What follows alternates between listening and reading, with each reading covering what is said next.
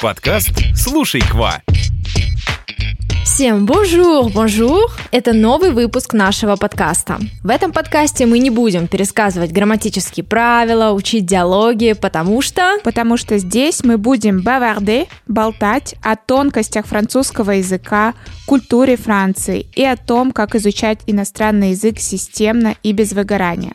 Меня зовут Кристина, я преподаватель французского языка. А меня зовут Лера, я тоже преподаю французский, а еще мы вместе основали онлайн-школу Эколь Кваква. Итак, сегодня я хочу разобрать три ошибки, исправив которые вы сможете сразу же заговорить на французском намного лучше. Кристина, давай скорее начинать, чтобы открыть эти секретики. Давайте. И первая ошибка — это местоимение. Давайте представим, что вы постоянно путаете такие местоимения, как «il», «elle», «nous», «vous», Довольно часто эта ситуация встречается, и когда это происходит, собеседнику будет довольно сложно понять, что вы имеете в виду. Ну, вот представьте ситуацию в русском вы рассказываете своему приятелю историю. Например, я встретила там его в парке, и она мне сказала, ну и как бы непонятно, что к чему встретила его, она а мне вроде сказала. Бы она. Да, то есть э, вот такая путаница, вроде бы это такая мелочь, но на самом деле она очень сильно влияет на восприятие вашей речи. Поэтому если у вас есть эта проблема, займитесь тем, чтобы выучить местоимения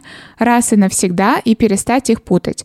Так ваша речь станет чище и более связной. Слушай, то же самое касается местоимений дополнений, да, например, вот эти слова как lui, leur, lui, leur, elle и так далее, да, когда их тоже хотят люди правильно употребить, а получается в итоге совсем не то и непонятно, кому там, кто сказал, что сказал, о ком и так далее. Да, конечно, тема местоимений дополнения, она посложнее, но с ней тоже обязательно стоит разобраться. И когда мы ее изучаем с учениками, ну, очень много времени требуется для отработки, потому что действительно возникает эта путаница. Угу, я абсолютно согласна и уверена, что когда изучается эта тема, невозможно ее изучить за один урок, потому что, окей, представим правила на одном уроке, но отработка качественная, она будет длиться несколько уроков так точно, плюс самостоятельная работа. Вторая ошибка, с которой стоит сразу же разобраться, это порядок слов во французском предложении. Во французском у нас прямой порядок слов. Это означает, что сначала вам нужно во французском предложении поставить подлежащее, потом сказуемое, потом прямое дополнение, потом косвенное, ну и все остальное. Именно благодаря тому, что во французском языке такой порядок слов, мы можем обойтись без падежей. То есть нам сразу понятно, кто кому что сказал, да, как в русском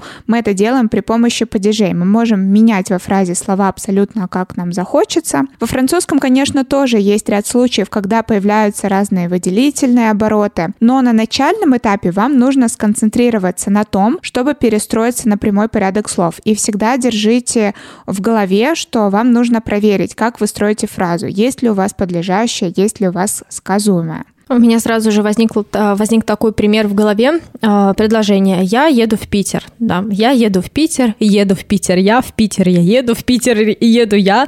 И вот это вот неразбериха, да, конечно же, в русском языке за счет порядка слов э, все равно акцентируется внимание, что именно я еду в Петербург. Mm-hmm. Или, например, Рема. что я именно еду, а не лечу туда. Очень интересно. Но во французском языке нельзя просто вот так вот взять и поменять слова местами. То есть, когда мы говорим об этом порядке слов, и если он другой какой-то, не прямой, это уже будет стилистически измененный порядок слов. Поэтому будьте очень внимательны, и когда вы видите фразу на русском языке, не надо ее переводить слово в слово. Вот вам нужно сначала, например, в Питер еду я. Вам сначала нужно перестроить я, подлежащее, еду, сказуемое куда? В Питер. У нас, получается, это будет дополнение, да, если в русском языке мы разбираем. И только так вы переводите je vais, да, je vais à Saint-Pétersbourg. Да, то есть всегда держите в голове эту схему и всегда себя проверяйте. Например, если вы пишете какое-то письмо, да, тоже в письме очень легко проверить, есть ли подлежащее сказуемое. И э, другой пример. В русском языке встречаются такие предложения, в которых нет подлежащего, но во французском языке вы обязаны его добавить. Ему подарили машину. Кто? Мы не можем перевести на французский язык без э, какого-то подлежащего. Да, без, без подлежащего. Получается, нужно взять неопределенное местоимение, но в данном случае возьмем он. Да, on a offert une voiture. Еще не забываем ставить это lui. On lui a offert une voiture. Угу. Да, кстати, сюда же хочу добавить про глаголы. Разберитесь с окончаниями. Опять же, это все мы говорим, ну, в основном этот выпуск для начального уровня, потому что все эти ошибки делают в основном на начальном уровне, но не только. А нужно разобраться сразу же с окончаниями, какие окончания не произносятся. Особенно это касается глаголов первой группы, потому что очень часто собеседника может путать, когда вы произносите окончание там, где не нужно. Можно подумать, что вот речь идет о прошедшем времени. Например, вместо «il demande», где не читается окончание, вы произносите «il demandait» и у нас уже становится время прошедшим, imparfait. Угу. И то ли сейчас он спрашивает, то ли тогда он спрашивал, да. да. Когда идет, э, ну, наш диалог, и там много вот таких вот ошибок, да, например, в местоимении вы сделали ошибку, в окончании не там прочитали. Конечно, да, вас поймут, но убрав вот эти ошибки, которые довольно легко исправить, ваша речь сразу же выйдет на новый уровень, можно сказать. Да, я абсолютно с этим согласна. И, в принципе, когда мы говорим о спряжении глагол, нужно понимать, что это очень важно. Поэтому, если вы сейчас находитесь на начальном уровне, и вы понимаете, ну да, спряжение глаголов, да, там три группы. Во-первых, можете прийти на Кристинин вебинар, он в записи есть про спряжение глаголов. Но помните, что вам обязательно нужно разделить глаголы на три, а, на три группы выучить спряжение для каждого, как это пишется, как это читается. И если вы сейчас на высоком уровне, пожалуйста, не забивайте на этот пунктик, пожалуйста, сделайте все как надо, отработайте. Да, кстати, по поводу вебинара э, я проводила замечательный урок, наверное, часа на полтора, где мы разобрали все-все глаголы в системе, все спряжения глаголов в настоящем времени. И у многих учеников возникает трудность, как запомнить глаголы третьей группы, потому что там, ну, действительно, окончания разные. Как, как хотят. Да, поступают как хотят. Но на самом деле там есть определенная логика, и мы в этом вебинаре делим, делимся секретиками, как сгруппировать глаголы и как их легче всего запомнить. Поэтому, если вас интересует этот вебинар-урок, обязательно заходите к нам на сайт и приобретайте его в записи. Посмотреть можно в любое время. Там еще есть дополнительные задания, поэтому вы точно останетесь с крутым результатом. И последнее, о чем я хочу здесь сказать, это предлоги. То есть какие-то предлоги времени, либо предлоги места. Тоже их нужно сразу запомнить, и если вы в них путаетесь, значит уделите этому особое внимание. Вот очень часто путают такие предлоги да, в паре avant и après. Получается в итоге какая-то нелогичная фраза, и приходится переспрашивать, а после ли вы собираетесь это сделать или до.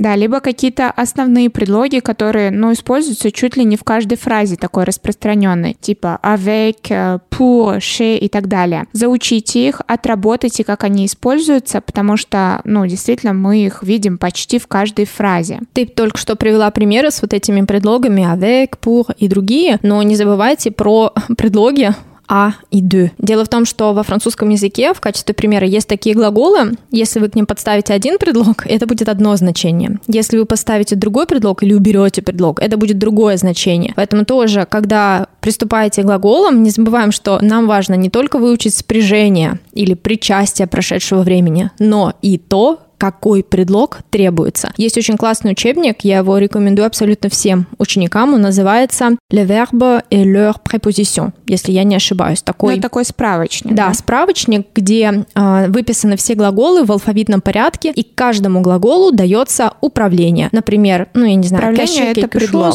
Да, управление это предлог. Chose, cacher quelque chose à quelqu'un, ну и так далее. Итак, сегодня мы с вами разобрали три ошибки, исправив которые вы сразу выведете выведете свой, свою речь на более высокий и чистый уровень, если можно так сказать. Напомню, что это местоимения, которые мы перестаем путать раз и навсегда. Это глаголы и их окончания, и разбираемся с предлогами. А если вы хотите заниматься французским языком системно и не просто исправлять ошибки, а двигаться вперед и делать прогресс в языке, мы советуем вам найти наставника, который вам в этом поможет. И очень хорошим наставником может быть любой из преподавателей нашей школы. Мы отработаем с вами абсолютно все ошибки, переведем их в правильную речь, да, и будем это отрабатывать. Индивидуальные уроки в нашей школе, они бывают разной длительности и будут строиться в зависимости от э, вашей цели. Поэтому, если вы хотите подчистить вашу речь, вы обращаетесь к нам, мы начинаем с вами уроки, проводим их по 45, 60 или 90 минут и плавно выходим на новый уровень. Так что переходите на сайт нашей школы и записывайтесь на пробное индивидуальное занятие, которое стоит 500 рублей и длится 30 минут, плюс в подарок вы получите консультацию